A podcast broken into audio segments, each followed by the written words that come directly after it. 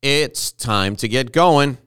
This is step four, and it's formulate your own plan to get what you want as we enter a brand new year. Want the inside scoop on that? Join me for this edition of the Inside BS Show. Hi, it's Dave Lorenzo, and this is the show that takes you inside business secrets. We take you inside business strategy, and we take you inside all of the bull that happens to be dominating our world today. Today, we're talking about how you can get everything you want in the upcoming year, and this is step four. There were three steps that preceded this one. You can go back and listen to those steps over the past three episodes. Today, we're talking about step four, and that's formulate your own plan. So it's time now for you to make a plan to get whatever you want. And I'm going to tell you how to do that. And we're going to talk about the reason why this is so important to you. Before we do, I want to remind you that this is the Inside BS show. If you're listening today and you like what you hear, please subscribe. And you can subscribe wherever podcasts are found. We're on Spotify, we're on Apple, we're on Google Podcasts, we are on Stitcher, we are on every single podcast outlet you can find. It's the Inside BS show with Dave Lorenzo. We take you inside business strategy, we give you the insider business secrets, and we take you inside all the BS that's going on in today's world. We would love it if you subscribe. If you like what you hear, also please leave us a review. Beginning in January 2021, we are doubling, tripling, and quadrupling the amount of interviews we do. You can come back here every single day to hear new insider business secrets from a whole host of people, including yours truly. And we're delivering, still delivering on the promise to get you the inside business strategy you need to be successful. All right, let's talk about step four formulate your own plan. You've got to be specific. So, everything you want to accomplish in the next year, every single thing you need to have a specific plan for. But what do I mean when I say be specific? Well, anything you have as a goal should be measurable, easily measurable. If you're talking about growing your business, I recommend you talk about adding a specific amount of revenue to your business. So you say, okay, here's what I want to do I want to provide value to an additional 3,000 people. And each of those 3,000 people will average $100 in revenue. That will be $30,000 in overall revenue. 3,000 people, $100, $30,000 in annual revenue. That's how specific you need to be. Now, the when, the why, the how, and the who are equally important. So, when will this be accomplished by? Why is this important to you? Remember, the why is foundational because it's your motivation. So, why do you want to provide value to those additional 3,000 people? Why do you want to do that? Why is that so important to you? The who, who are these specific people that you're going to provide value to? Who are they? And why is this value important to them? That's just as important as why it's it's essential that you do this. Why is your service necessary, better yet essential to the people for whom you're providing it? And then how are you going to do it? Well, the how can be a work in progress. It could be iterative. You could do something and then adjust, do something else and then adjust some more. The how you can go back and forth on. I'm not overly concerned, and you shouldn't be over concerned, overly concerned about the how at the start.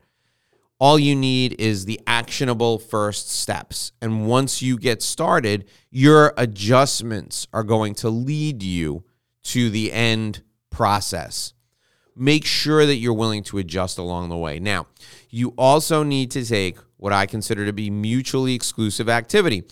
Every single action you take should be the action that is determined to be best in the moment for you, determined to be best in the moment for your business, determined to be best in the moment to achieve your outcome.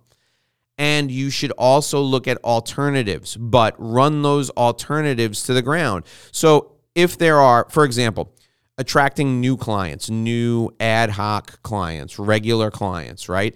How do you attract regular clients? Well, you can do this a number of different ways. So you decide you want to do some advertising online. Great. You also want to explore search engine optimization. Fine. You want to do cold email blasts. Okay. You want to do direct mail campaigns. Great. You also would like to do articles that you are getting going to get published in trade journals to target your ideal clients that's fine you want to do webinars for people who manage and run associations that target your ideal clients fine all of those specific strategies all those specific tactics to attract individual clients those are great but they're all mutually exclusive activities. So each activity has to be evaluated independently. How many clients are you getting from your online advertising? How many clients are you getting for those from those articles that you publish in trade journals? How many clients are you getting as a result of good search engine optimization? How many clients are you getting as a result of each direct mail campaign that goes out the door mutually exclusive activities are important and they must be measured separately and evaluated separately now your solutions should also be collectively exhaustive. So, what does that mean? Make your solutions collectively exhaustive. Well, I encourage you right now, because you're at the start of a brand new year, make a list of all the ways you could achieve this potential goal. So, if your goal is to grow your revenue, make a list of all the ways, even the crazy ways to grow your revenue. I mean, you could take out billboards along the side of the highway, write that down. Make a list of every single opportunity and make sure that list is exhaustive. And then pick the ones that you are most likely to be successful with based on your past history. But they can't just be mutually exclusive. The ideas also have to be collectively exhaustive. And what you need to think about when you're putting a plan together is this must be the most comprehensive plan possible. It should include everything you can think of. Just empty out your mind, ask for feedback from your employees, ask for feedback from your clients make this the most comprehensive plan possible without cutting any corners. If you need to be efficient because you have limited financial resources, that's fine. Be efficient, but do not sacrifice the quality of your efforts for efficiency. It's better to run one great ad than 20 crappy ads. Or even better put, it's better to run one really good ad directly targeted at your ideal clients than to run a really good ad targeted at a group of people that you don't know very well and they you have no idea how they will respond to the advertising. Better to invest your money in blasting something to the ideal client in a smaller way than blasting something to the general public in a large way. Zero corners cut. So, this is what you have to do in order to formulate a plan. And you need a plan like this for every single one of your goals. Everything that you want, you have to have this specific, comprehensive, mutually exclusive, collectively exhaustive plan. You got to have a plan like this for every single thing you want to do. You want to lose 30 pounds? You should have this detailed plan ready to go to lose 30 pounds. You want to target a brand new client base, have a detailed plan in order to do that. You own three stores, want to open a fourth, you have to have this type of a plan for every aspect of that store opening. My friends, formulating your own plan is where we are right now. And this is what you should be doing if you want to grow your business, if you want to achieve anything Formulating your plan is essential.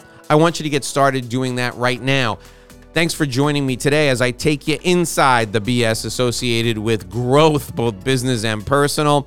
We're going to be back here tomorrow with step five of our seven step process. Until then, I'm Dave Lorenzo, and I'll see you right back here again on the inside.